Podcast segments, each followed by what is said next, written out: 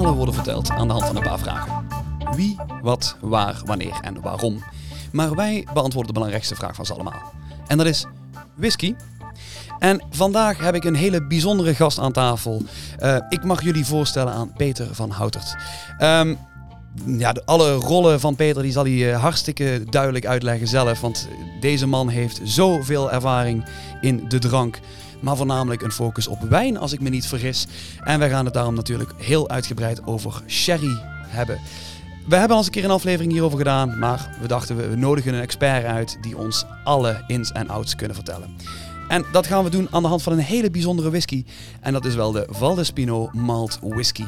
Een whisky die in Spanje gerijpt is in de Jerez. En ik ben heel erg benieuwd ja, wat voor een bijzonder verhaal hierachter zit en wat we vandaag kunnen gaan leren over sherry.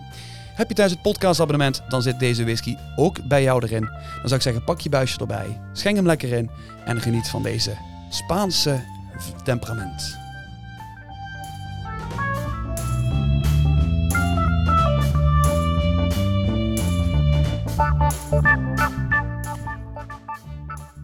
Een goedemiddag Peter. Goedemiddag. Fijn dat, uh, fijn dat je zo uh, af hebt gedwaald hier naar het uh, zonnige zuiden. Om het te hebben over zowel een, een, whisky uit jullie assortiment als ook ja, sherry in het algemeen. Maar voordat we het daarover gaan hebben, ja, waar, waar kunnen, zouden de mensen je van mogen kennen? Ik zit nou, voor een paar jaar, 40 jaar in het wijnvak. En uh, ben begonnen als vertegenwoordiger bij toen de tijd Verbund Wijnkopers. Mm -hmm. Uh, ben, uh, dat was in 1986. In, nee, laat ik het even goed zeggen. Verbund Wijnkopers werd in 1986 gekocht door United Distillers. Oké. Okay, ja. Tegenwoordig Diageo. Ja. En ik was dus ook vertegenwoordiger voor de Classic Malts. Oké. Okay. Dat was mijn kennismaking met whisky. Wij hadden Johnny Walker. Mm -hmm. En we hadden Black and White, Hay, Dimple, White Horse. En die fantastische Classic Malts. Dus wat dat betreft was whisky mij niet vreemd. In 1991 vond er een management buy-out plaats. En uh, toen ben ik uh, met uh, de ja, familie Verbund, die toen het bedrijf terugnamen, overgegaan. En dat was alleen maar wijn. Okay. En port en, en geen sherry, half nog een beetje Williams en Humboldt, maar okay. dat was het verhaal. In 94 ben ik gevraagd door de HEMA om inkoper te worden. Men had daar toch wel weer kennis nodig. Er waren wat dingen gebeurd en men wilde daar weer kennis hebben. En ja, ik gaf veel lezingen. Daar zat toevallig ook het hoofd van de hele foodafdeling en die zei je moet bij ons komen. Nou, vier fantastische jaren gehad. Ook de bijkorf er nog bij gedaan. In die tijd was HEMA onderdeel van KBB. Oké. Okay. En uh, nou, uh, toen is de familie Verbund teruggekomen, Frans Verbund junior. En die vroeg, wil je bij mij terugkomen als uh, commercieel directeur in een verkoop, zeg maar, helemaal gaan doen. Want zijn partner met wie hij toen de uh, management buy-out had gedaan, die ging weg. Dus hij had de wijnkennis nodig. En toen ben ik daar begonnen. In 2001 haalden wij Salentijn binnen, okay. van Mijn Pon. Ik vertel dat omdat het belangrijk is, want mijn dat Pon is van de Pon-familie. Mhm. Mm -hmm. uh, die uh, al zijn aandelen had verkocht aan zijn jongste broer, ging varen, kwam terecht in Argentinië, een waanzinnig verhaal neergezet. Wilde die wijnen ook gaan verkopen in Nederland, dus wij zijn dat gaan doen. En in 2010 heeft hij ons gekocht. Okay. Dus wij zijn toen onderdeel geworden van de, de Sanatijn Holding. En uh, ik ben uh, kort daarna uh, algemeen directeur geworden, managing director. Mm -hmm. En heb het genoegen om dit prachtige bedrijf te leiden. In 2018 hebben we Verlinde in Den Bosch overgenomen, ook een beroemd wijnbedrijf. Onze culturen lagen dicht tegen elkaar aan, de assortimenten pasten in elkaar. Dus toen waren we helemaal gelukkig.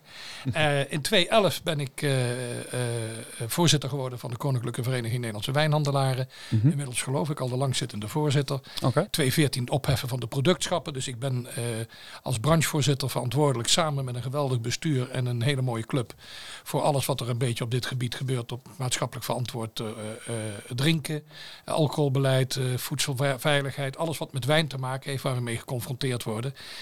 Uh, ik ben uh, docent geweest aan de Wijnacademie, 18 jaar lang. Dus heel veel mensen opgeleid, uh, in ieder geval op mijn vakgebied. En dus kortom, een door en door, zeg maar, ja, hoe noem je dat, gemarineerde wijnman. Maar is het ook echt nog steeds wijn als het eerste en het voornaamste product? Of is daar ook wel een voorliefde ontstaan voor ja, aanverwanten? Nou, wat, wat leuk was toen wij natuurlijk met Diageo, Diageo eh, zeg maar, eh, United Distillers in zee gingen, kwamen we er al heel gauw achter dat er een wereld van, van verschil zit tussen wijn en gedistilleerd. Vooral op het gebied van marge. Oké. Budgetten. Oké. Oké. Eén doos wijn eh, was net zoveel als een fles whisky. Dus al heel gauw werd de keuze gemaakt. Ja, dat paste niet bij elkaar. Dus toen wij verder zijn gegaan met Verbund Wijnkopers, hadden we geen gedistilleerd. Maar de voorliefde is altijd gebleven. We hebben altijd al, cognac ligt er al dichtbij. Door de overname van, eh, van Wijn van Linden eh, kregen we Bollinger champagne. En Bollinger heeft ook Delamain cognac. Ja. En Delamain is een van de allermooiste cognachuizen. Dus toen is, ja, ik ben ook altijd een cognacdrinker geweest. Eh, ik heb trouwens altijd graag gedistilleerd gedronken, jonge klaren. Allemaal van goed niveau. En eh, ja, in dat opzicht kwam dat weer terug. En Val eh, het huis wat we nu even gaan bespreken straks. Dat hadden wij in 1925 al in ons assortiment. Ik heb dat teruggevonden in oude prijscouranten. Dus toen ik hoorde dat zij aan het zoeken waren, heb ik een mailtje gestuurd. En eh, ja, waren we weer eh, helemaal gelukkig met elkaar. Maar kwam ik er ook achter dat ze gedistilleerd hadden. Rum, Mhm. brandy en whisky. Ja. En zodoende zijn we dat weer een beetje aan het uitbreiden. Kijk, wijn en, en gedistilleerd zijn toch echt twee verschillende vakken. De mensen die wijn verkopen, eh, eh, zijn niet dezelfde mensen die ook gedistilleerd verkopen. Dat komt zelden voor. Mhm. Andere kennis. En je hebt ook ander type klant. Want niet iedere wijnwinkel mag gedistilleerd verkopen. Dat is ook een gegeven. Ja, dat is ook nog... Dus eh, zodoende. Maar de interesse is er enorm. We hebben ook weer veel vragen. En we zijn ook echt aan het kijken hoe we ons assortiment gedistilleerd verder kunnen uitbreiden. maar het assortiment gedistilleerd heeft wel natuurlijk een raakvlak met wijn, ga ik Altijd. vanuit. Altijd. Dus wij zeggen zelf dat we niet van plan zijn om wodka te gaan doen. Het heeft geen raakvlak met wijn. Mhm. Hè, van aardappelen gemaakt. Dus wij willen wel druif gerelateerd gedistilleerd. Oké. En wat ik me dan afvraag, eh, even om terug te gaan naar de, de, de Koninklijke Vereniging voor Wijnhandelaren. Ja, Koninklijke Vereniging Nederlandse Wijnhandelaren. Wat, wat, wat zijn de activiteiten daarbinnen dan? Is het echt het, het zorgdragen voor de gehele wijnindustrie in Nederland? Eh, wij vertegenwoordigen de wijnbranche. Dus, eh, eh, en in dat opzicht vertegenwoordigen we ongeveer 75, 80 procent van alle wijn die in Nederland gedaan wordt. Dus ook de groot, groot winkelbedrijf voor een aantal hele grote spelers zijn bij ons lid. Bestaan al heel lang, maar daarom zijn we ook koninklijk. hè. We zijn in eind eh, 1800 opgericht. En eh, ja, wat dat betreft, eh, toen was er al een groep mensen die zeiden wij moeten praten met de overheid over accijns en dat soort dingen. Tot 2014 hadden we het productschap. En eh, veel mensen weten niet meer wat dat was, maar 2014, het productschappen waren heel belangrijk. Dat waren eigenlijk de soort instituten die tussen de handel stonden en de overheid. Dus allerlei overheidsmaatregelen werden via die productschappen vertaald naar de branches toe. En de KVMW, de wijnbranche waar ik dan voor was, ja, we hadden eigenlijk een makkelijk leven. Toen die productschappen, al of niet terecht, daar kun je lang en breed over praten, opgeheven werden, viel er een enorm gat. Dat betekende dat het, het onderwijs, voedselveiligheid, hè, dus wijnveiligheid, eh, alle wetgeving, eh, eh, wine and moderation, dus het verantwoord omgaan met, met drank.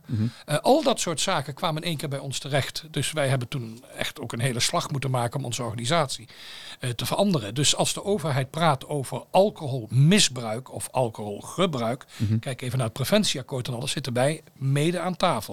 Samen met bier en spirits. En Oké. Spirits, de belangengroep voor eh, gedistilleerd. En daar hebben we ook een nauw contact mee. We zitten ook met Spirits in hetzelfde gebouw zelfs. Dus, eh, Oké. Dus ja. het is allemaal eh, Ja. heel erg nauw aan elkaar verwant. En heel belangrijk, want we hebben natuurlijk toch een enorme anti-alcohol-lobby, laat ik het maar eerlijk zeggen, die er van alles en nog wat bij haalt. En ja, wij zeggen altijd geniet en drink met mate. En laten we nou, ja, er zijn veel excessen en dat willen we ook niet. Mhm. Maar we moeten daar een gezamenlijk aan optrekken. Dat is heel erg belangrijk. Zodat En- we dit soort podcasts ook kunnen blijven maken. En dat het, eh, dat het altijd nog toegankelijk blijft. ja, dat het toegankelijk blijft. Hè? En, en natuurlijk moeten we onze verantwoordelijkheid nemen. Maar er zijn zoveel mensen die genieten van een mooie whisky of een lekker glas wijn enzovoorts. En genieten zit hem niet in het vele. Dat is eh, heel mooi gezegd. Ehm, en we gaan eens kijken of wij van deze whisky kunnen genieten samen. Ja. Ehm, over het, eh, de, de whisky zelf.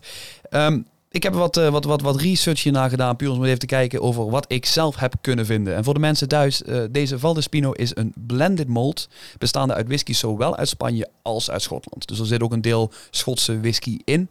53,5% en gerijpt in Valdespino. En hier ga ik waarschijnlijk eh, de, de, de, de fout in met Palo Cortado en Oloroso sherryvaten. Ja, Heb ik het goed uitgesproken? Heel goed, want Palo Cortado is een hele bijzondere sherry. Kom, sherry is een moeilijk verhaal, daar kom ik dadelijk nog wel even op. Ik wil zeggen, want daar zal ik wel nog wat, eh, wat, wat ja, hulp... eh, ja, ja, Palo Cortado is, eh, is een, een, een, een sherry-stijl die echt voor de liefhebbers. Oké. Heeft niet die echte Flor del Vino gehad. Dus die, die hele typische bereiding is op een andere manier, zou je kunnen zeggen, gemaakt. Maar is Mhm. enorm gastronomisch prachtig product.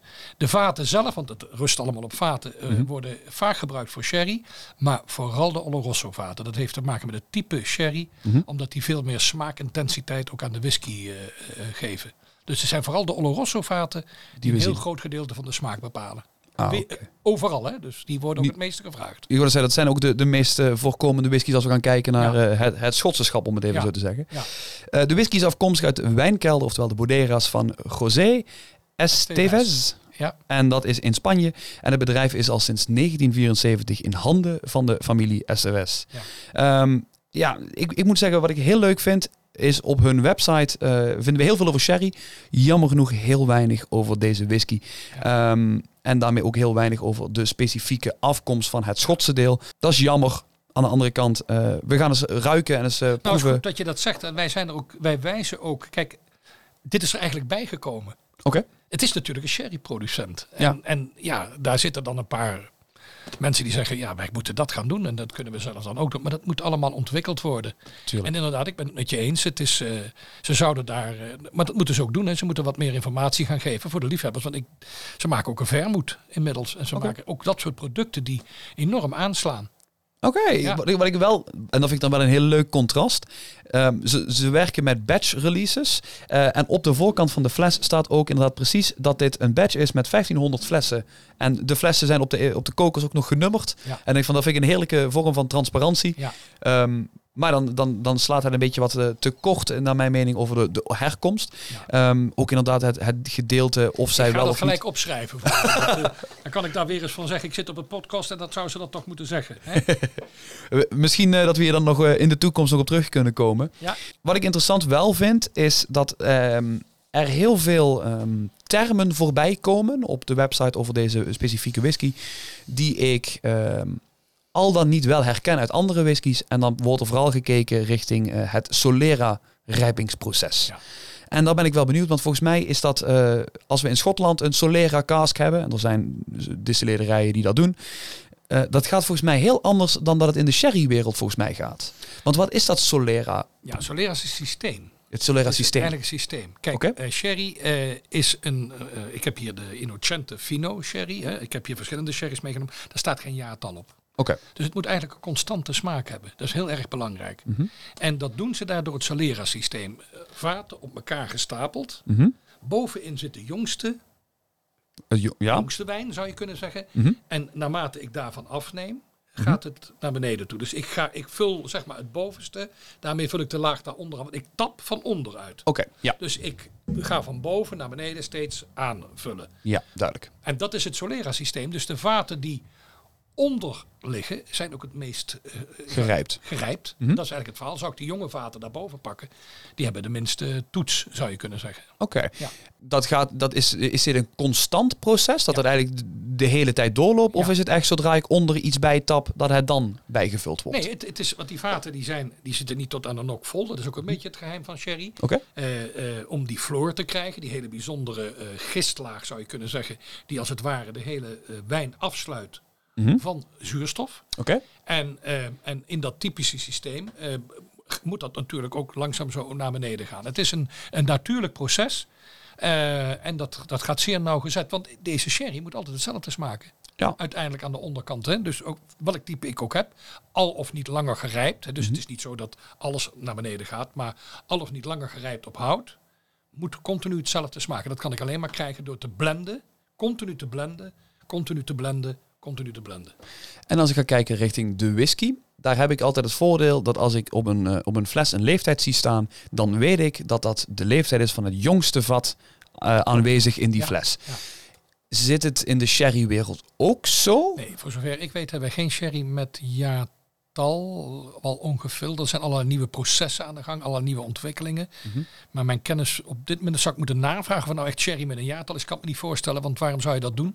Oké. Omdat het, Eh, het hele proces eigenlijk van rijping Je hebt, wel, compleet... je hebt wel met zoveel jaar rijping. Dus je hebt wel 30 jaar oude Amontillado of Oké. 50 jaar oude eh Pedro Ximénez of zelfs nog ouder. Ik heb, dus dat heb je wel. Dus dat ze zeggen zo lang gerijpt. Oké. Maar geen jaartal.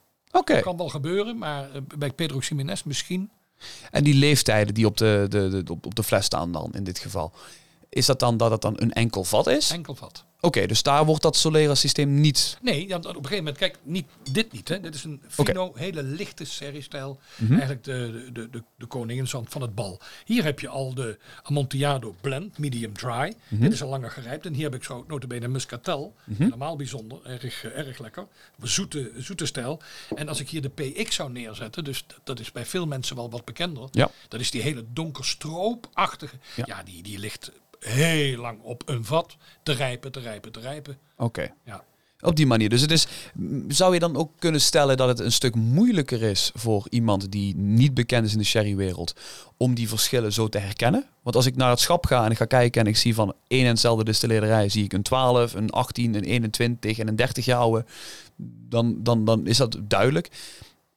Betekent dat dat ik meer informatie, meer kennis nodig heb om sherry op die manier te kunnen klassificeren? Of Nou ja, kijk, we hebben, een, we hebben een, met sherry best wel een heel groot probleem gehad. Hè? Als je praat over port, dat ligt dicht, eh, ja, wat Ja. dat betreft allebei het, eh, Spanje en dat is Portugal. Ja. Eh, port heeft door een strakke wetgeving eh, eigenlijk altijd kunnen voorkomen dat er allerlei schandalen zijn geweest. Er werd, toen ik in het vak stapte in 86 werd er nog port gebotteld in Nederland. Dat mag allemaal al niet meer. Mhm. Er zijn best wel eens af en toe wat, eh, is er wel wat gedoe. Hè? Onlangs is er nog wat Ja. geweest over de leeftijd. Hè? ik, eh, ik wou het er niet over gaan hebben. Ja, ik, ik maar dacht- goed, daar ben ik zeer bij betrokken geweest. En dat wordt ook nu aangepakt. Dat vind ik ook heel goed. Dat was Fijn. eigenlijk zou je kunnen zeggen een, een, een fout in de wetgeving. En die moet hersteld worden. Links of rechtsom. Ja. Iedereen binnen de hele portindustrie is er binnen bij gebaat dat ze dat aanpakken. Maar voor de rest, het is de oudste wetgeving zo'n beetje op wijngebied die er is. Want men wilde die schandalen niet. En dat is ook zo gebleven. Bij Sherry eh, toen ik eh, in, als, als, als HEMA-inkoper eh, kwam bij uh, José Esteves.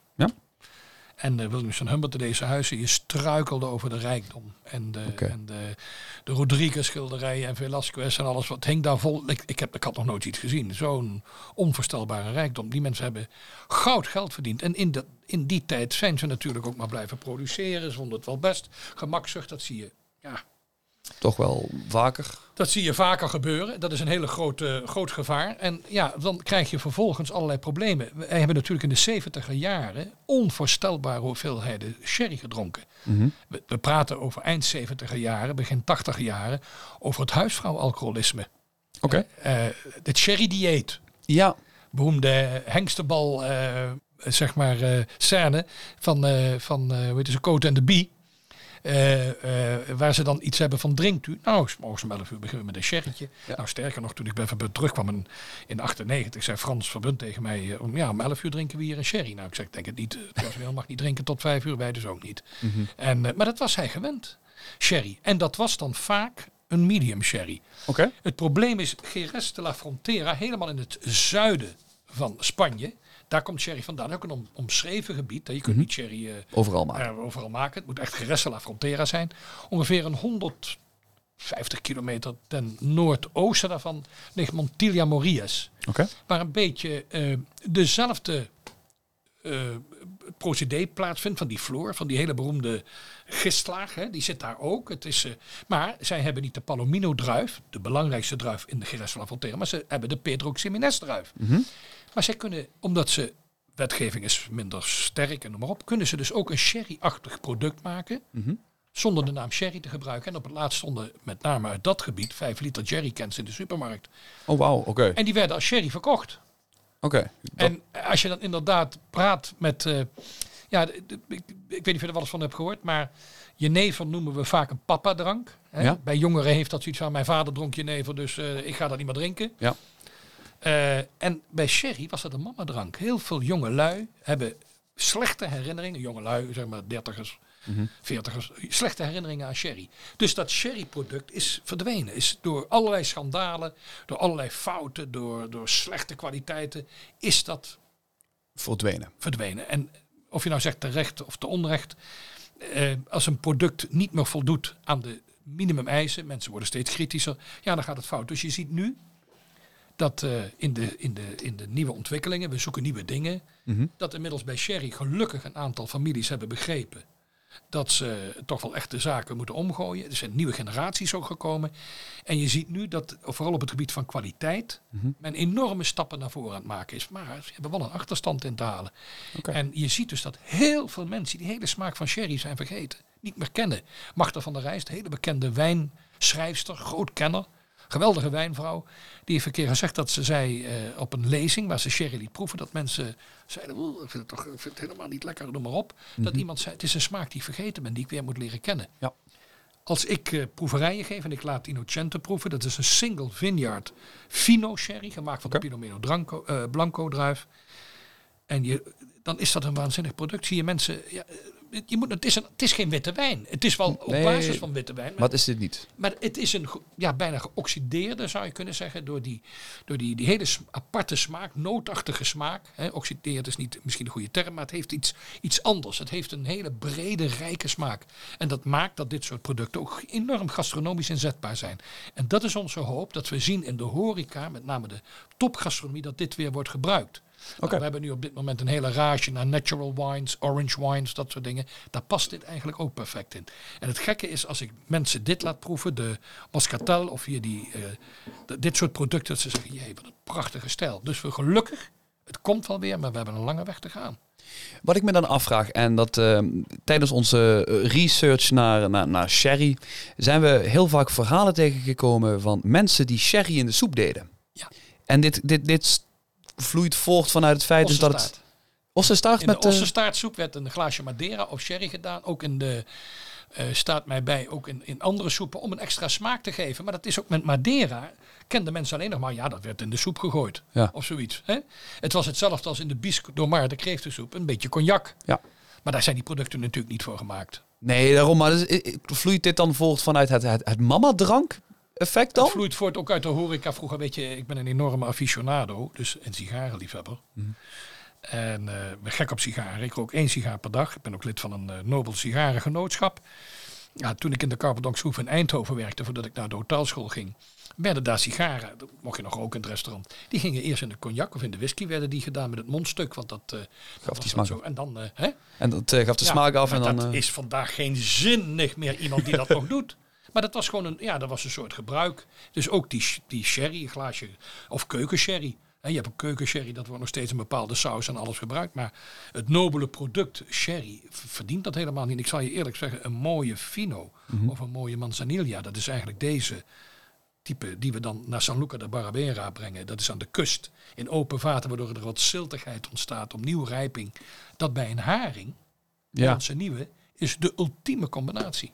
Oké, en het is wel iets wat dus jammer genoeg bijna verloren gaat. Ja, maar het komt weer terug. Als je Dat naar topgastronomie gaat en dan zie je het weer terugkomen. En wij verkopen dit ook in onze, eh, bij onze wijnkringwinkels. Mhm. En je ziet dat dat steeds beter gaat. Mensen die dat eenmaal ontdekken, zeggen ja, het is toch wel eigenlijk ontzettend lekker.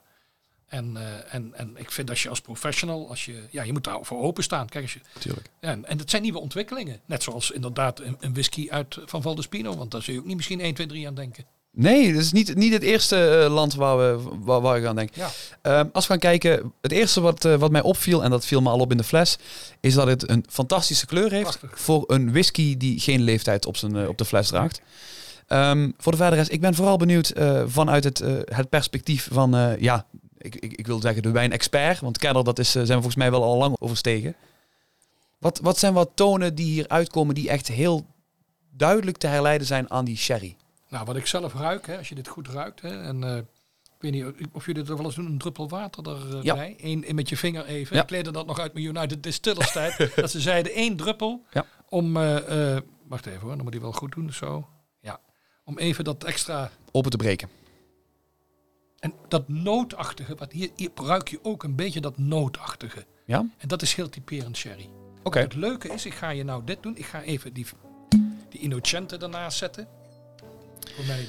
Ik schenk trouwens, hè, eh, voor de mensen die kijken of luisteren. Dit eh, sherryglaasje, het PSV-glas. Ja. Ik wil niet hier eh, in dit Zuid-Limburgse praten over PSV. Maar goed, het PSV, Port Sherry Vermoed. Vroeger stond Ja. het op een dienblad. Hè? Ja. Ik weet nog dat in de horeca had je Port Sherry Vermoed. Nou, ik zeg altijd zelf als mensen willen weten wat is nou in en uit. Kijk maar naar dat glas op een receptie. Daar staat helemaal, of op dat blad, daar staat, staat helemaal geen er, sherry meer.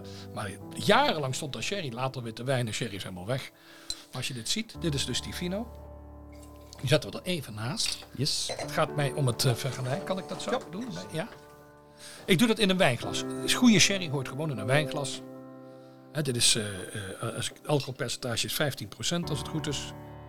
En uh, ja, 15%, dus dat is iets meer dan wijn. Dus het is niet meer uh, zo dat het 20% heeft of zoiets. Want het, het, het verschil uh, was vroeger het alcoholpercentage dan in de regel hoger ja, dan... het is een versterkte wijn. Ja? sherry is versterkte wijn, maar ze hebben toch het alcoholpercentage het meer in balans zijn. De, overigens zijn er natuurlijk nog sherry's. Ik heb hier, dit is 18%, dat is een medium okay. dry. Maar dat heeft gewoon te maken met het type sherry. Oké, okay, dus het is niet, niet, niet gebruikelijk dat het altijd in hetzelfde alcoholpercentage... Nee, nee, nee, nee, nee, nee, Maar dit type 15%.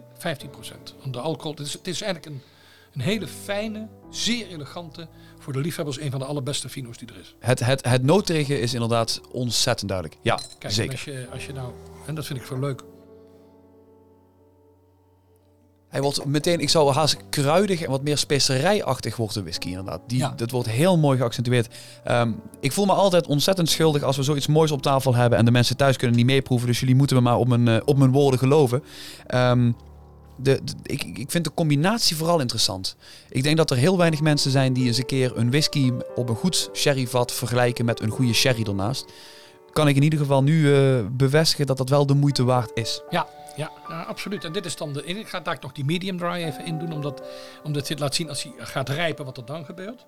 Is er een bepaalde, en dat, dat zeg ik dan even puur als 100%ige leek van, van sherry, is er een bepaalde manier van het, het, drinken van sherry? Want eh dat, dat wordt wel vaak wordt, eh, het glas gewalst om de, de, de aroma's mooi los te komen. Het is een versterkte wijn. Oké, Dus je behandelt het ook als wijn. oké, Het, het, het, is, het hoort bij de wijnen. Dus duidelijk. inderdaad, ik, ik, daarom pak ik ook een groot glas. Kijk, vroeger deden we dat in zo'n sherryglaasje. Ja, daar kun je niks mee. Hartstikke leuk om te proeven. Maar gewoon een wijnglas. Kijk, schitterend. Nou, even lekker walsen. Mhm. Kijk, er zijn veel mensen die zetten de sherry in de koelkast. En die zien 6 graden. Nou, dat is, eh, ruik je niks. Nee, oké. Je moet hem, ik vind hem op deze temperatuur. En ik vind bij uitstek zo'n product als dit een aperitief.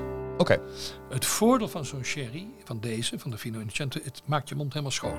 Dus als we dit doen, Oké. dan, dan die whisky, dat is, ga je meteen ook merken hoe schoon je mond is. Als je, Oké. stel je hebt koffie gedronken of weet ik veel wat, het, het cleant als het ware mond. hele palet. Zo'n perfect eh, aperitief. Oké, nou, ik eh, ben heel benieuwd. Heel klein beetje lucht naar binnen. Ook hier komt heel duidelijk dat noten, dat aardse. Ook die hele verfijning en elegantie. Ik moet zeggen, ik vind hem ehm, qua, qua geur had ik een hele zware smaak verwacht. Ja. Terwijl hij juist, misschien voor mijn gevoel dan juist verrassend licht en verrassend fris inderdaad Ja, is. ja, ja, ja, ja. Fino. Ja, dus dat, daar komt dat dus, eh, Ja, oké. ja, en dit is dus, het is, heeft een enorme fijnheid. Je kunt je voorstellen, het zou van mij nou iets kouder mogen zijn, maar goed. Dat is Eh, het, eh, het weer momenteel in Nederland. dit is eh, natuurlijk heerlijk. Je zit op het terrasje, je neemt zo'n lekkere sherry, omdat je daarna gaat eten. En dan is het heerlijk om met olijven, want witte wijn en olijven is al vaak een probleem. En dat heb je met dit totaal niet. Dat is natuurlijk, sluit er helemaal bij aan. Als ik nu weer terug het, eh, het glas whisky erbij pak, merk ik inderdaad dat ehm, mijn whisky opeens veel meer complexiteit krijgt. Veel meer geuren komen vrij. Enorm, hè? En dat komt ook doordat je smaak en eigenlijk je hele profiel in je mond gaat nu, is aangepast. En nu ga je dus... En je merkt ook duidelijk dat het een overtreffende trap heeft. Ja, dat duidelijk. Dat is zeker. Ehm, ik, ik kan me wel ook voorstellen dat voor eh, iemand die, die, die niet gevorderd is in de, de dranken, dat het misschien wel makkelijker is om geuren en smaken te herkennen in de whisky dan in de sherry. Ik heb het gevoel dat dit wat meer ingetogener is en daarin komt die whisky als weer die, die, die explosieve variant daarvan naar voren. Ja, maar ik zeg altijd tegen mensen, luister, ga uit van je eigen gevoel, je eigen kennis. Het is niet erg als je als je iets raars zegt, dat, probeer het voor jezelf te beschrijven. Het is ook een kwestie van, van, van de tijd ervoor nemen. Mhm. Is echt, echt voor er gaan zitten wat wij hier doen. Dat kunnen mensen ook doen. Hè? Wij hebben de Innocent een halve flesjes. Je koopt een half flesje van zo'n sherry. Ja. Je gaat er met wat vrienden zitten. Je hebt er wat whiskies naast waarvan je weet dat die uit sherryvaten komen. En je gaat dat eens vergelijken met elkaar. Dat is het leuke. Want het is natuurlijk niet zo dat het mij is komen aanwaaien. Mhm. Ik heb ook, ik weet niet hoeveel moeten proeven en nadenken. en Alles opschrijven. Nou, dat is de- in die eerste boekjes die ik vol schreef, stond de grootste onzin. zeg ik heel eerlijk. Ik heb Oké. alles. dat ik God, heb ik dat geschreven? Ja, dat heb ik geschreven. Wel, Het was mijn kennis nog niet zo groot. Maar eh, dan ga je proberen in je eigen woorden te omschrijven ja. wat, je, Ja. wat erin zit. Ja. Ehm, ik, ik ga het eens proberen. Ik ga eens even terug naar, naar de whisky. Ehm, het eerste wat mij opvalt is een beetje die, die, die eh, ik, ik noem ze even de grootmoeder specerijen. Heel Een beetje de- kaneel. Ja, kaneel, de, de, maar ook de, de, eh, de meer de kruidnagel en, en Kruidnagel, anijs. Heel duidelijk, ja. ja. Een beetje vanille, kaneel. Het is eigenlijk heel apart want ik, dat we dat eerst niet roken. Hè? Nee, niet zo, niet zo dominant. Nee. De noten ehm, vind ik nu eh, echt versterkt. Ja. Dit is heel erg duidelijk Ja. aanwezig. Ehm, En dan geen amandelen, maar echt walnoten. Iets in die richting. Hè? Ja. Maar wel alsof, ja, eh, de geur doet me haast denken alsof ik langs zo'n zo'n zo'n zo'n zo'n notenbranderij loop. Ja. Als je op de markt was en dan de, de, de noten aan het roosteren zijn eh, en een heel breed assortiment. Het is niet alleen die walnoten, het is veel meer dan dat. ja, ik vind sterk die hele sterke kruidengeur. Die vind ik echt opmerkelijk naar boven komen nu. Ja. Ook een beetje vanille op de achtergrond. Hele mooie zachte tonen. En nu ben ik vooral benieuwd of nu na het nemen van een slok eh, van, van, van de sherry, of nu de smaak ook heel anders is. Dus eh, daar gaan we nu eens eh, achter komen. Verrassend romig. Ja, maar ook ik vind het fruit erin. Wat ik minder rook, komt bij mij ook naar boven als een speerpuntje. En enorm romig, ja. En breed, de aftronk ook. Niet, niet op een branderige afdronk, maar vooral een hele prettige, Ja. lange... Ja, ehm, die, die vanilletonen komen veel, veel mooier tot zijn recht. Ik moet zeggen, ik vind het een hele bijzondere ervaring op deze manier om er zo mee bezig te zijn. We hebben in het verleden wel eens een keer eh, een, een whisky op een wijnvat met een eh, soortgelijke wijn ernaast. En dan, dan merk je ook al dat het product enorm varieert. dat is het leuke van, van, van wijn, van gedistilleerd. Die ontdekkingsreis die je doet. Hè? En, Mhm. dat, eh, je, en mensen zeggen altijd, ja, maar er komt al hartstikke veel geld. Nee, want je, je kunt dat met elkaar doen. Hè? Als je stel vrienden hebt en je houdt van, van goede producten, dan is dit zo leuk om dat te doen. Zeker. Maar wat ik me afvraag, als ik om me heen kijk, eh, ik, ik, ik, ik verzorg zelf whiskyproeverijen, dus natuurlijk dat ik die eh, veel om me heen ook zie. Ik zie ook veel bierproeverijen, ik zie ook heel veel wijnproeverijen. Maar een sherryproeverij, die, die heb ik nog niet voorbij zien komen. Ik, ik geef ze, Oké? ik doe het weer. Oké. eh, als onderdeel van.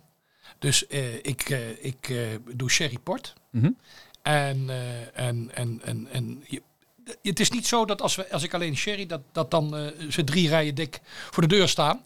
Maar we moeten het ergens doen. Hè? Kijk, het, toen ik docent aan de Wijnacademie was, ehm, eh, eh, moest je ook mensen leren bepaalde smaken weer te herkennen. En ehm, ik, ik weet niet, ik heb eh, even kijken, eh, André van Duin en hoe heet ze, die die boottocht maken door Nederland. Oeh, nee. Eh, eh, ja, ach, nou, wat erg. Jannie, Jannie van der Heijden. Oké. En eh Jannie is gek op oesters en André van Duin eh, helemaal niet. En eh, eh, uiteindelijk eh, zag je toch dat hij een, een oester nam. Nou, het was hem nog niet helemaal eh, het verhaal. Maar het is natuurlijk zo dat als je... eh, je moet even van dat vooroordeel af. Dat Mhm. geldt ook voor mensen die sherry slechte ervaring hebben. Ja, rommel, mijn moeder dronk het ding. Zo'n oude sherry in de kast. moet er niet aan denken. Mhm. Ga er overheen en proef het. Dan pas kun je een oordeel geven. Over oude sherry in de kast gesproken. Stel, ik vind een, een, een fles sherry eh, van, eh, van mijn moeder, misschien mijn oma, of eh, die al menige tijd open staat. Is dat nog goed? Nee, sherry heeft ook een beperkte houdbaarheid. Zeker dit soort sherry. Is wat ik Oké. nu inschenk, dit is als wijn. Kun je niet eeuwig bewaren. Oké. is ook niet bedoeld om te bewaren. Eigenlijk Nee, zou je het- kunnen zeggen... Kijk, dit, hier zit... eh, Dat zie je daar ook zien. zit meer restsuiker in. Meer kracht. En alles wat suiker heeft, alcohol, conserveert langer. Dus dit kan veel en veel langer mee. En even gewoon puur voor, voor eh, de, de leek die nou eh, denkt, ik ga vandaag eh, mijn eerste fles sherry kopen. Ja. Waaraan moet ik denken? Is het dan een week? Is het dan een maand? Is Als je het... hem openmaakt, zet hem in de koeling. Als je hem eruit haalt, laat je hem even weer op temperatuur komen. Maar eh, na een maand is dit nog goed. Dat is geen punt. Oké, goed. Hè? Maar goed afsluiten, niet in het licht zetten, niet eh, hier op de vensterbank. Dat zijn wel voorwaarden. Dit soort producten hebben er veel minder last van. Laat staan een eh, PX. Ja. PX kan ik weet niet hoe lang goed blijven. Maar laten we eerlijk zijn, ik weet niet, misschien dat jij mij daar bij kunt helpen. Een whisky die je openzet en in de verkeerde plek neerzet. Nee, geldt hetzelfde bij. Nee, natuurlijk, natuurlijk. Alleen wat, wij- wat ik wel merk is dat vooral een whisky vooral gevoelig is aan de hoeveelheid zuurstof die in de fles zit. Ja. Dus als ik een fles heb die nog voor drie vierde vol is, dan vindt de oxidatie in de fles veel minder snel met plaats met dan als ik een Ja, bodempje heb. ja. Nu weet ik dat er heel veel mensen zijn in de wijnwereld die eh, vacuümpompen hebben. Ja. Of andere methodes om de, de zuurstof te onttrekken. andere methodes, ja. Oké? ja. Oh, nee, Ik ben is... niet zo voorstander van een vacuümpomp, zeker als er wat minder in zit. Je trekt echt de wijn helemaal leeg. Dus, Nee, maar, maar inderdaad, je kunt met, eh eh met eh, hoe heet dat ook alweer? Andere, of met gassen. Dat gas, speciale Ja. gas. kun je, er zijn fantastische dingen op dit moment mogelijk. Ja. Nee, oké. dus dat is... ehm, mijn excuses voor het vacuümpompje, maar... Nee, nee, nee. Maar heel veel mensen gebruiken dat nog. Maar inderdaad, kijk, ik zeg zelf altijd, ik, ben, ik drink graag wijn, maar met mate. Mhm. nou, ik doe s'avonds een, eh, ik bewaar deze dopjes altijd. Die zet ik erop en ik zet hem eh, in het donker weg. Mhm. Even, en de volgende dag drink je zo'n fles leeg. ja, natuurlijk. Eh bij sherry, als je het maar goed wegzet, goed afsluit. Oké, dat is het, eh, Eh, het dat voornaamste. Ja, ja, en hoe kleiner het flesje, dus de sneller de ontwikkeling. Dat moet je ook onthouden. En daarom vind ik het leuk. Innocento heeft nu een Fino Anrama op een liter. Anrama wil zeggen niet gefilterd. Op een liter basis uit. Nou, die kan veel langer bewaard worden. Want er zit heel veel substantie in die fles. in die fles. Dus daar rijpt hij op. Ja, dat is helemaal een enorme ervaring. Zal ik eens even eh, eh, deze openmaken voor je? Nee, ik wilde vooral dadelijk gaan kijken eh, het, het, het versterkproces. Daar ben ik vooral benieuwd naar. Ehm, in de zin van hoe, hoe wordt sherry gemaakt? Wat is eh, het proces? Ja. Want ik denk dat we eh, die basiskennis even nodig hebben ehm, om, om, om de verschillen beter te kunnen begrijpen. Belangrijk is, sherry kent twee druiven waarvan het gemaakt wordt. Oké. De ene is de Palomino Blanco, de allerbelangrijkste. Mhm. En de andere is de Pedro Ximénez. Daar kan ik je ook een heel verhaal over vertellen. Pedro Ximénez komt uit Montillo Marias en wordt ook gebruikt met name voor de PX-achtige Ja. wijnen en Oloroso's en dat in samenhang met die eh, Palomino Blanco. Het belangrijkste is, het is een versterkte wijn. De meeste hebben 15% alcohol, soms naar 18%, hangt er vanaf wat voor een type sherry we maken. En dat versterken doen we met wijnalcohol. Ja. Dus anders dan bij port. Bij port hebben we, eh, zeg maar, maken we een jonge wijn, eh, zeg maar gistende jonge wijn, Mhm. 7, 8 procent. En dan voegen we er ook een wijnalcohol aan toe, waardoor die in één keer op 20 procent wordt gezet. En stopt de gisting en blijft er verschrikkelijk veel restsuiker achter. Oké. Bij sherry maak ik eerst de wijn, Mhm.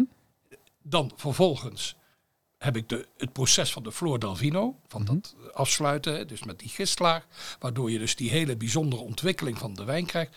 En pas daarna ga ik hem versterken met wijnalcohol. Oké. Met een beetje, dus niet eh een Maar dat, dat is dan haast eh, de, de ene laatste stap voordat ik het op fles stop. ja, ja. Oké. Dan gaat die, dus dan krijg je dus verder die rijping eh, eh, eh, en blending met, eh, om, om de gewenste stijl te maken. Oké, duidelijk. En het is dus niet dat die, die, die wijnalcohol, die wordt niet nog houtgerijpt of iets. Nee, dat is dus... product. Oké. Het moet wel wijnalcohol zijn. Er zijn vaak heel veel grote misverstanden over. Eh, maar het moet een alcohol zijn gebaseerd op druiven. Dus het mag niet een alcohol zijn gebaseerd op aardappelen of sinus of appelen of weet ik veel wat. Hè? Nee, dat is, eh, het moet wel van... Oké. En stelt ook een regel dat het de, dezelfde druif moet nee, zijn? Nee, dat is, eh, is, is, in de meeste gevallen gebeurt dat wel. Oké. Maar het hoeft niet per se. Kwalitatieve sherry's denk ik zullen dat zeker wel doen. Oké, duidelijk. Wat leuk is, is dat van die Palomino Blanco, dat is ook een nieuwe ontwikkeling, Mhm. dat men geen sherry meer maakt, maar ook stille witte wijnen. Dus dat, dat er een nieuwe generatie zegt, ja, waarom zouden we er eigenlijk sherry van maken? Dat is ook het verhaal, hè? Dat is kijken als we gewoon, gewoon een witte wijn maken. En dat is, eh, eh, dat is toch wel heel bijzonder. Dit is die zoektocht van, van we gaan weer nieuwe dingen maken. Om uit, om uit, die, eh, ja, uit dat verhaal te komen van, van, van, van verslechte imago's enzovoort. Dus het zou ook wel een beetje een, een- manier kunnen zijn om een beetje uit die vergetelheid te kunnen stappen. Ja, En dan ja, het, oude, het oude imago achter te laten en met een nieuwe... Ja. Oké, op die manier, duidelijk. En dit moet, dit, dit moet in Spanje zijn? Ja, sherry is een beschermde naam, net zoals champagne, net zoals port. Dus we kunnen, ja, je kunt wel eh, sherry op andere, maar dan mag het geen sherry meer heten. Sherry is de verengelse naam van Geres. Oké, de regio waar het Ja, vandaan komt. Ik mag iedereen aanbevelen om daar naartoe te gaan. Het is weliswaar niet meer de grandeur misschien van vroeger. Alhoewel het nog steeds adembenemend mooi is. Geweldige keuken, tapas. Je ziet jezelf al zitten. Nou ja. Met, met een glas sherry Met erbij. een glas sherry. Natuurlijk. en, en, en eh, je gaat daarna heerlijk aan, eh, aan de whisky. aan de whisky, hè? Ehm, maar stel, ik zou precies hetzelfde met precies dezelfde druiven doen en ik zou het hier in Nederland doen. Wat zou het product dan heten? Hoe? Ach, dan vraag je me wat. Ik denk als je dit... eh, kijk, ik, wij, wij, wij kunnen overal een champagne-achtig iets maken. Maar dan mag het geen champagne heten. Nee, natuurlijk. En dat geldt ook eh, voor port. Dan is het een... eh, bijvoorbeeld als je kijkt naar port uit Zuid-Afrika. Op dezelfde manier gemaakt. Andere druiven, maar noem maar op. Hetzelfde manier gemaakt. Heet Cape Ruby. Ja. Maar het mag geen port. Het is een beschermde naam. Champagne is daar extreem in. Ja. Toen ik inkoper was van de HEMA, maakte ik, heb ik Jip, Jip en Janneke kinderchampagne gemaakt. Daar ik, ben ik de, de man achter geweest. Oké.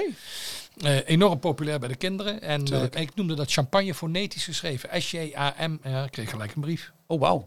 Zelfs dat mocht niet? Zelfs dat mocht niet. Ja. Dus daar is men heel streng in. Bij sherry is trouwens hetzelfde. En eh, ja, de naam, daar is men ook heel trots op. Dus dat wordt ook wel goed in de gaten gehouden. Hoor. Men kan zich natuurlijk niet meer permitteren dat er nog een keer Ja. een hoop gerommel ontstaat. Hè. Dat wil men absoluut niet. Duidelijk. Ehm, wat ik me dan ook afvraag, als ik ga kijken, eh, we hebben het Solera-systeem beschreven. Dat systeem, zou ik haast zeggen, daar ga je nooit een vat uithalen. Je laat die vaten daar staan en dan laat je, eh, zolang als eh, ze niet lek zijn, laat je daar sherry Ja, doorheen maar op gaan. een gegeven moment zijn die vaten uitgewerkt. Oké, Uiteindelijk, kijk, je, je ziet dat bij vaak, dan kun je die vaten nog een keer van de binnenkant helemaal schoonmaken enzovoort. tuurlijk. Maar op een gegeven moment is het een keer klaar. Ja, en dan kun je ze verkopen, dan worden ze verkocht en dan gaan ze naar Schotland. Maar zijn die vaten, dat, dat, dat is niet iets wat eh 10, 20 jaar is. Dat kan soms eh 30, 40, 50 Die jaar. kunnen veel ouder zijn, zeker. zeker ja. Het grote probleem is dat er de vraag naar de vaten veel groter is Dan de vraag naar de sherry. dat is ook echt dat is dan dat men ze heeft. Hè, kijk, eh, in, in, in, in, wij, wij, wij hebben wel wijnvaten voor liefhebbers die dat zoiets in de tuin willen zetten enzovoort. Nou, we hebben bodega's in Spanje, die hebben 70.000 vaten. Als je bij Estevez loopt, eh, loopt, je weet niet wat je ziet, wat daar aan vaten ligt. Oké. Maar het is natuurlijk een enorme kap- investering in kapitaal. Mhm. En de vaten die niet meer voldoen om echt eh, de sherry nog de smaak te geven die het moet hebben. En dan met name die Oloroso vaten, ja, daar, daar hebben, daar hebben ze er ook geen duizenden van liggen. Ja, die gaan dan naar de gewenste gebieden. Zijn kostbaar. Ik wil zeggen, want eh, ik hoor van heel veel eh, partijen in Schotland dat de- een, echt goed sherryvat, ja, dat is, eh, daar kun je haast een auto van kopen bijna. Ja, ja, die zijn echt zeer kostbaar. Ja. Maar het is dus omdat die, die zo weinig eigenlijk vervangen worden en dat er zoveel vraag naar ja, is. ja, ja, een enorme vraag, wereldwijd. Hè? Ja. De, de- het hout, heeft daar ook nog een bepaalde eh, impact? Is er een groot verschil tussen eh, Franse eikenhouten vaten of witte eh, Amerikaanse Ja, ja, eikenhouten ja, vaten? eikenhouten vaten. Wij weten dat ehm, ehm, eh, eh, het een, de, de- ja, houtsoorten heeft, elk houtsoort heeft een eigen smaakpatroon Mhm. en heeft een enorme invloed op, op de smaak van de wijn. Eh, van de sherry. Dus daar is men uitermate voorzichtig eh, eh, mee. Je kunt, vroeger in de Rioja werd acaciahout gebruikt. Ja? Nou, dat, ik heb er ooit daar een wijn van geproefd. Nou, echt, die wilt je auto er niet mee wassen. Zo, zo smerig. Oké. En Amerikaans eiken is het uiteindelijk geworden. En, en ja, bij, in, in, dat geldt voor sherry ook. Dat zijn toch, is men echt wel, ik geloof eiken. Het, echt, dat, eikenhout, daar, daar zweert men mee. Als je een ander hout, soort hout, ja misschien dat ermee geëxperimenteerd wordt. Daar wordt wel heel veel geëxperimenteerd. Ook omdat er zoveel vraag is en het kost heel veel geld. En ja, gaat men ook vanzelf experimenteren van wat gebeurt er nou als we dat op kersenhout doen. Dat is wel fascinerend hoor. Ik heb wijnen op kersenhout. Ja, je weet niet wat je meemaakt. Maar je krijgt totaal andere wijn. Oké. En puur uit, puur uit nieuwsgierigheid, als, als whisky-liefhebber dan. Ehm, wij gebruiken in de whisky-industrie heel vaak wijn- en sherryvaten. Zou ik ook een gebruikt whiskyvat kunnen gebruiken voor mijn sherry? Is zijn daar experimenten mee? Of, Nee, ik heb nog nooit gehoord dat het andersom gebeurt. Nee. en, en, Ik zeg niet, ik, ik, ik, ik weet dat er ontzettend veel geëxperimenteerd wordt. Dus het zou me niet verbazen als er toch iets misschien in die richting eh, gedaan wordt door die lui die zeggen, nou laten we het andersom proberen. Maar ik kan me haast niet voorstellen. Wijn is een delicaat product. Mhm. Eh, ik zou het effect ook niet, wat dat nou toevoegt aan, Mhm. Lastig. Oké, idee. Dat is een lastige. nee, ik was, ik was Kijk, vooral... heel de- veel wijn ligt op vaten waar helemaal niks meer mee gebeurt. Die ligt daar gewoon opgeslagen op vaten. Dat is alleen als opslag. Maar tegenwoordig ja, is, is dat daar zelfs al te duur voor. Hè? En, en, en, ik zeg altijd zelf, een wijn wordt een euro duurder door op hout te liggen per fles. Ja. Dat Oké. is gewoon zo. En is dat wel iets wat, wat eh, want als we gaan kijken naar dan even heel snel de, de, de wijncultuur in Nederland. Ehm, is daar ook wel houtgerijpte en houtgelagerde eh, wijnen, heeft dat een, een bepaalde voorkeur bij de meeste Nee. consumenten of juist Eh, niet? Vroeger had je echt die ouderwetse Rioja's en dat soort zaken helemaal barstend vol met vanille en dat hout. Je ziet echt dat de moderne wijndrinker eh, naar de balans zoekt. Dus ik, ik vind hout moet altijd ondersteunend zijn, mag nooit camouflerend zijn. Dat geldt ook voor mijn sherry. Dat geldt ook voor, voor whisky. Stel dat dit stijf staat van vanille of zoiets. Mhm. Als je hier Amerikaans eiken toasted aan de binnenkant zou nemen. ik geloof dat de bourbon-achtige eh, Ja. dat meemaakt. Ja, daar moet je wel van houden. Dan krijg je wel een heel ander type Product, ja. product echt totaal anders. En dat, daar zal best een markt voor zijn. Maar, eh, en zoals er nog ook steeds een markt is voor van die hele echte vanilleachtige chardonnays. Helemaal stijf van, van, van het eikenhout. Ik hou er totaal niet van. Ik zoek, eh, ook de doordrinkbaarheid hè, gaat, wordt dan moeilijker. Maar goed, eh, eh, Voor de, voor, de, voor de wijnkenners dan die, eh, die hier naar luisteren. In het proces, dus het maakproces van de wijn, als we gaan kijken richting sherry en naar eh, een reguliere wijn, om het even zo te zeggen, zitten daar ook nog kleine verschillen in? Of is het echt identiek hetzelfde proces voor wijn maken? vergeleken met sherry. Ja. De druiven worden geperst. Mhm. Het gistingsproces, dus het omzetten van suikers en alcohol en koolzuur. Dat is allemaal hetzelfde. Oké, dus daar zit Dus we maken in feite een, een, een wijn. Oké. En dan gaan we die wijn anders behandelen. Ik vind het altijd heel interessant om de vraag te stellen: hoe is dat nou zo gebeurd? Hè? Ja. Is dat nou, is, zijn, die, zijn die mensen dat. eh, waarom zijn ze dat zo gaan doen? Ehm, nou, vaak hoor je dat dat eigenlijk bij toeval ontdekt is. Eh, die Flor del Vino, die hele aparte, door dat, door dat klimaat wat daar is, de, Mhm.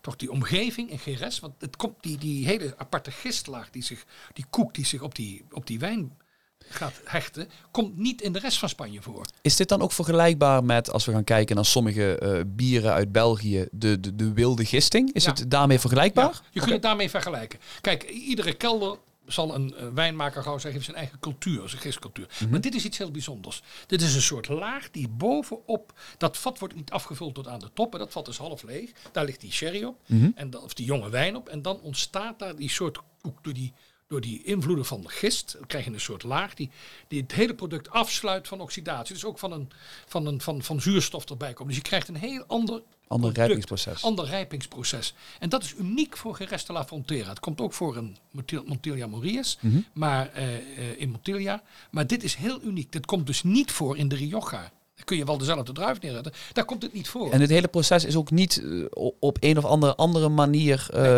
kunstmatig na te bootsen. Dit is dat maakt echt het product echt uniek. Echt uniek. En je kunt dat ook zien. Ik weet niet, ik geloof dat ik een foto had. Hier.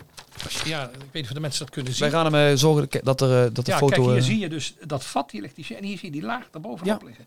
Normaal zie je dat nooit. En dat is, dat is in principe dus het, het wezenlijke verschil tussen de, de sherry en de, de wijn. Ja, dat is ook bij port. Hè. Bij port is, is, is het proces daardoor te versterken met alcohol. Dat is 20% op een liter wijn. Mhm. Nou, hier is dat veel en veel minder. Maar hier heb je het bijzondere verhaal van die floor. Er zijn ook sherry's zonder floor die inmiddels gemaakt worden. Een ander proces, Pale Cortado is Ja. daar eh, geloof ik een van de voorbeelden van. Ehm, ehm, maar in principe is dit de basis waar we over praten. En even kijken, als we gaan kijken naar de, de, de verschillen tussen de wijn en de, de sherrywereld.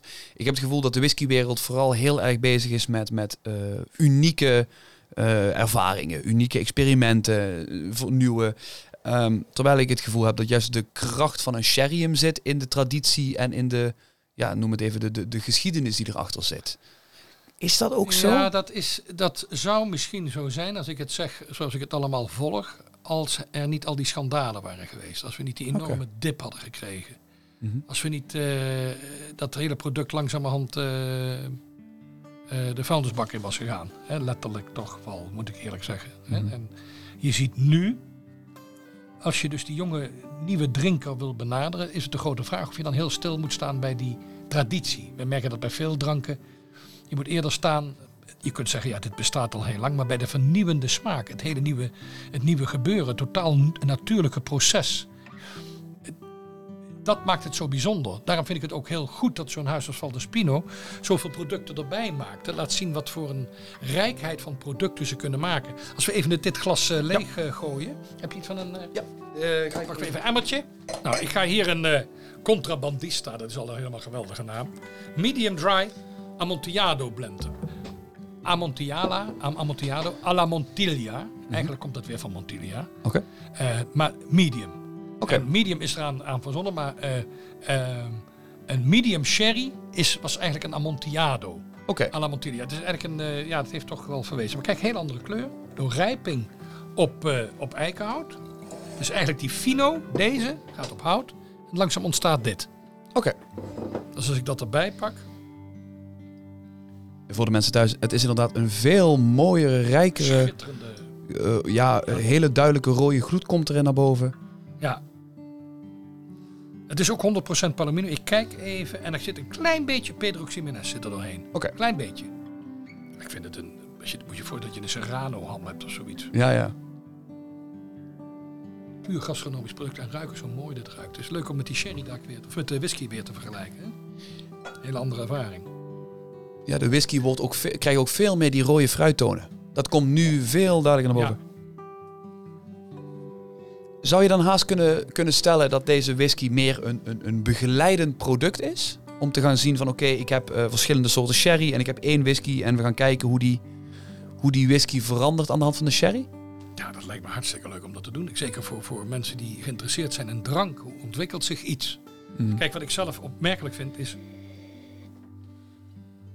dat ik de vanille eh, tonen, Ja, cremigheid veel meer naar boven vind komen in één keer. ja de, het, het, het ge, haast getooste karamel. ja, wat, ja, eh, juist. Het getooste karamel, ja. Dit is echt eh, vlo- vloeibare rozijnen zou ik haast zeggen. Dit Ja, is en toch- en super een, intens. ja, maar het is geen petroximenest, wat veel meer die, die gedroogde rozijnen heeft. En ook hier zit wel die kruidigheid in, die we, die we zien, maar veel minder intens. Het heeft veel meer, meer dat aardse voor mij. Dat beetje salie-achtig. eh, eh, eigenlijk van die planten die je zo even vastpakt. Wilde salie had ik laatst in mijn handen. En Mhm. dat vind ik, ruik ik hier ook in.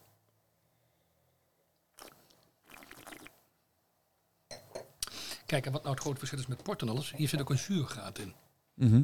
En dat maakt dat product heel fris. Port heeft geen zuur, praktisch niet in deze vorm. Daar straks benoemde je eh, restsuikers. Ja, Hier zit dus in deze sherry zitten dus veel meer restsuikers ook in. zit er wa- wat meer. Je merkt ook dat die veel minder droog is dan deze. Je hebt je echt een complete clean mond. Hier proef je dat je speekselklieren iets aan het werk worden gezet. Ja. Dat wijst altijd op suikers. Oké. En Hoeveel gram kan ik je niet precies zeggen. nee, dat is, ik denk dat dat ook een beetje te, te ver gaat voor, eh, voor het publiek. Ehm, vooral ook omdat ik niet, jammer het is genoeg. niet zoet, hè? Nee, zeker niet, zeker niet. Maar het is vooral dat ik me, wat, wat ik me afvraag is die restsuikers. Dat komt door welke stap in het proces? Een gedeelte afremmen van de totale uitgisting. Oké. Eh, dus dan blijft er altijd wat over. En die petroximenestische touch die ze eraan toevoegen. Oké. En En die de heeft wat- rijping op hout. Dus alles zorgt ervoor dat je een wat, wat zwaardere, eh, vollere smaak krijgt van, eh, van, van een sherry. Maar nog steeds enorm elegant en fijn. Ik ben nu even weer terug aan het gaan naar de whisky om te kijken wat die qua smaak doet. Want daar ben ik vooral heel benieuwd naar. Ehm, daar waar inderdaad de, de Fino Sherry heel erg het, het gevoel gaf van oké, ik spoel mijn mond schoon. Heb ik hier juist het gevoel alsof ik mijn hele mond bedek met een klein laagje eh, van, van, van, van een beetje vettigheid om, om, om zo net wat meer mee te geven. Ik ben Nou, benieuwd nou wat... als je sherry of je whisky wat er nu gebeurt. Het is wel heel geinig. Hmm. Ik verlies heel veel van die romerigheid. En er wordt nu veel meer eh, ingetogener en veel meer. Ik zou nu vind ik de fruitheid vind ik nu nog meer naar voren Ja. komen. Heel leuk, heel leuk hoe dit zo vind ontzettend. ook eh, eleganter worden, lijkt het haast. Het lijkt wel of die whisky wat eleganter is als bij de Fino. Wat minder dominant, Ja. wat verfijnder overkomt bij mij nu. Complexer ook bijna. ja, dat wel, dat wel. Ik denk dat de smaken wat meer tot elkaar Ja, toe, eh, ja. toekomen op die manier. Wat ik me ook afvraag, in Gerres, dat, dat staat bekend als sherry. Hè? De, de sherry-stad. Maar hoe zit het met de distilleercultuur? Is dat, eh, is dat ook langzaam aan het bloemen? Ja, oké, ze zijn hier bij, eh, eh, ze zijn bij Valderspino ook aan zijn het... ze bezig. En er zullen ongetwijfeld zijn die dat meer maken. Dat, daar ben ik van overtuigd. Dus ik, ik, heb me daar niet in verdiept. Maar het komt natuurlijk wel op. Kijk, die, die sherryhuizen hebben toch een enorme klap gehad. Degene die nog over zijn. Dus die zijn ook zoeken, aan het zoeken naar nieuwe mogelijkheden. Die zoeken ze enerzijds in stille wijnen. Dus niet versterkt, gewoon Ja. dan, geen sherry, maar de stille wijnen. En anderzijds in dit soort producten. Die, die kijk, waarom, ik kan me heel goed voorstellen als je daar zit met elkaar te praten. Hoe kunnen we nou nog extra omzet maken? Waarom gaan we zelf geen whisky eh, binnenhalen? Ik weet niet of ze zelf distilleren of kopen. Ja. Dat zou ik eens moeten vragen aan ze. Mhm. Ik weet niet of jij daar iets hebt kunnen vinden. Eh, er, er zit in ieder geval bij deze zit er wel een whisky in gestookt in Spanje. ja, maar niet in Geres. Dat eh, staat niet op de fles. Nee. Dat, en op de website specificeren ze ook niet waar Nou, het dat zou ik gestookt echt wordt. moeten vragen aan ze. Dat is wel heel interessant om dat te vragen. Van waar, waar komt die whisky nu vandaan? Als ik dat vind, ga ik allemaal naar je sturen. Heel leuk. Dan eh, gaan we dat eh, in de aflevering toevoegen eh, op het moment dat we die, die info hebben.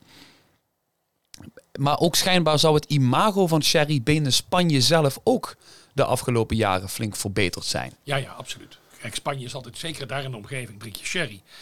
Mhm. Engeland drinkt nog steeds heel veel sherry. Eh, maar het is bij lange na niet meer wat het was. Mhm. We willen wel, we zien wel, hè, dat zijn natuurlijk nog, ze verkopen nog steeds veel sherry. Ehm, ik denk zelf dat we het zoete imago moeten kwijtraken. Heel veel mensen hebben toch dat zoete imago, heel erg. PX. Wij verkopen massa's PX. Oké. Ja, maar dat vinden mensen heerlijk. Oh, zo lekker bij de koffie en ik maak er saus van, dan weet ik wat allemaal. Maar we moeten ze hier naartoe krijgen. Naar de Dat is Fino. belangrijk. Naar de Fino.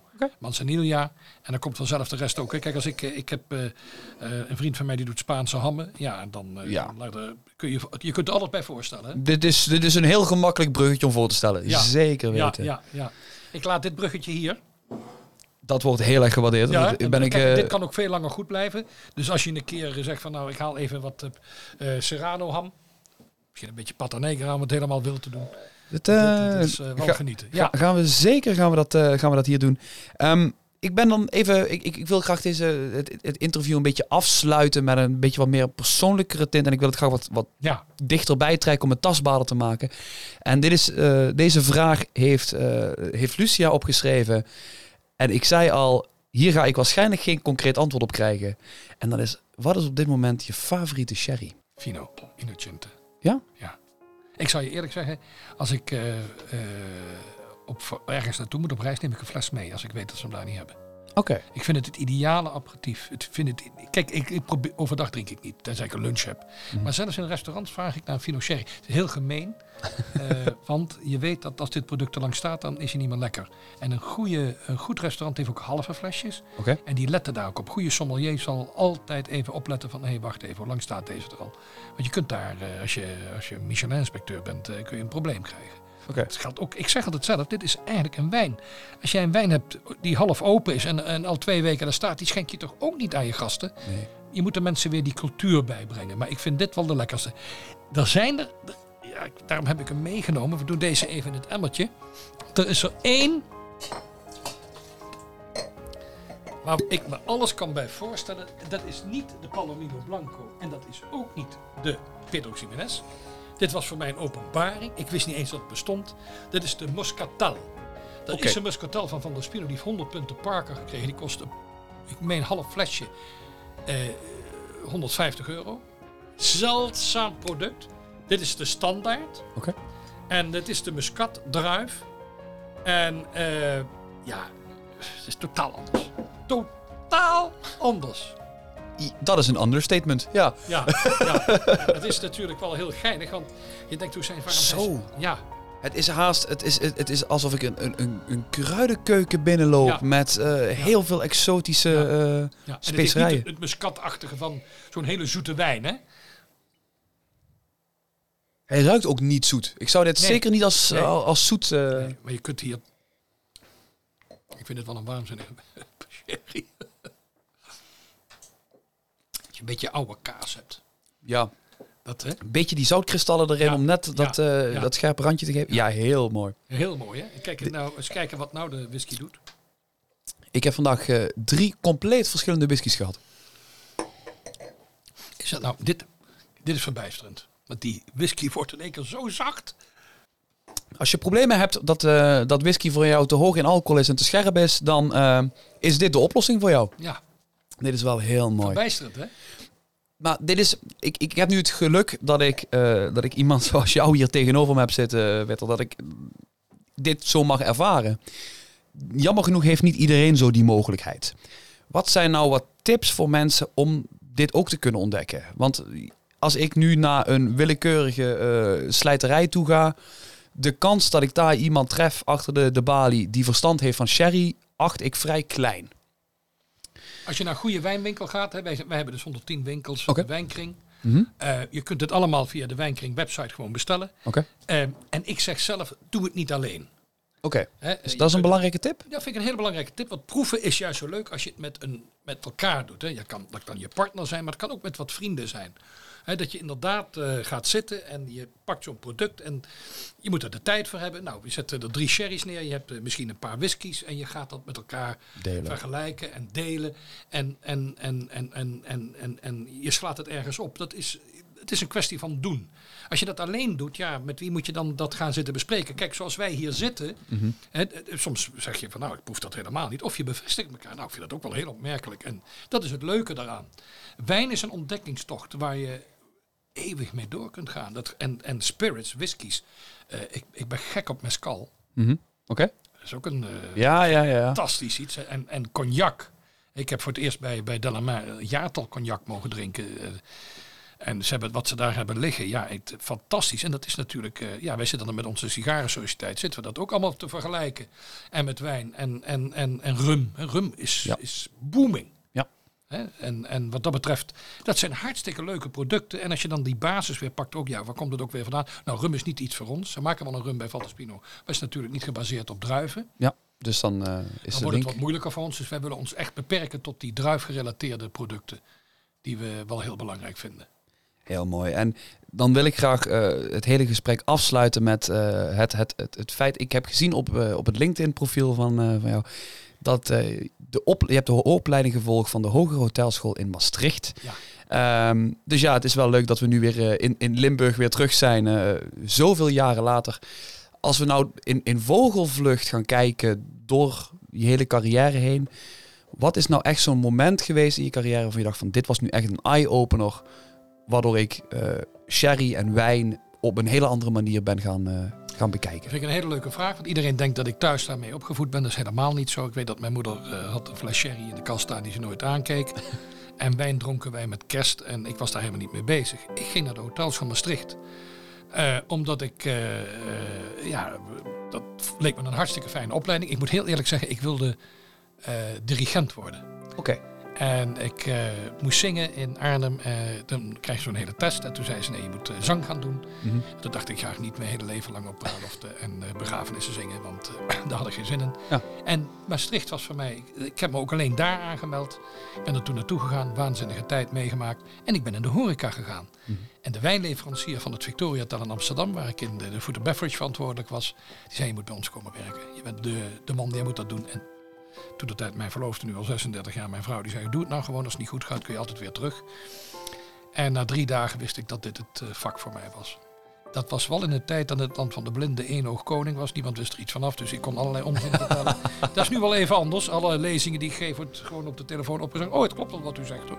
Dus het is wel, we leven in een andere tijd, gelukkig maar. Maar eh, eh, vanaf dat moment is het, eh, is het echt eh, een enorm feest geworden. Ik zeg er wel bij, ik, ben een, ik heb een brede, ik ben niet alleen een wijn, ik ben ook helemaal geen, geen, geen freak op het gebied van wijn. Alles wat goed gemaakt is, mooi gemaakt is, heeft mijn grote interesse. Dus ik kan ook enorm genieten van inderdaad een, een hele goede whisky. eh, maar dan echt een hele goede. En, eh, en met mate, alles. Dat vind ik ook heel belangrijk. Ik zeg altijd nogmaals, mensen, eh, geniet zit hem niet in het vele, maar vooral in het goede.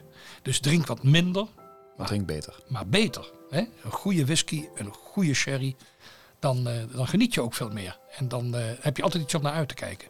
Dat vind ik een hele mooie eh, afsluiting. Peter, ontzettend bedankt. Als mensen nou zeggen van ik wil meer van die eh, sherry's weten en ik wil dat graag bestellen, waar kunnen ze dan terecht? www.wijnkring.nl Nou, dat is wel heel fijn. Daar is heel veel meer informatie over te vinden. Ontzettend bedankt. Ik heb het echt genoten van deze reis in eh, de wereld van Sherry. Ik heb heel veel opgestoken en ik hoop de mensen thuis ook. Willen jullie wat laten weten? eh, vragen voor Peter? Stel ze dan vooral via onze Instagram. Dat is @elementsofwhisky. Daar kun je ook eh, gewoon foto's delen als jij nu thuis zit met een, een glas sherry en een whisky. Dan zien we dat echt ontzettend graag. Verder, had jij deze whisky nou ook willen proeven? Dat had gekund via ons podcast abonnement. Dan krijg je elke zes weken een pakketje met zes buisjes daarin. Zodat jij eh, ook deze leuke nieuwe ontwikkelingen niet hoeft te missen. Voor meer informatie kun je op elementsofwhisky.nl podcast. Wij gaan hier nog even gezellig eh, naar genieten. En eh, dan zie ik jullie graag terug volgende week voor de nieuwe badge. Dankjewel Peter. Dankjewel.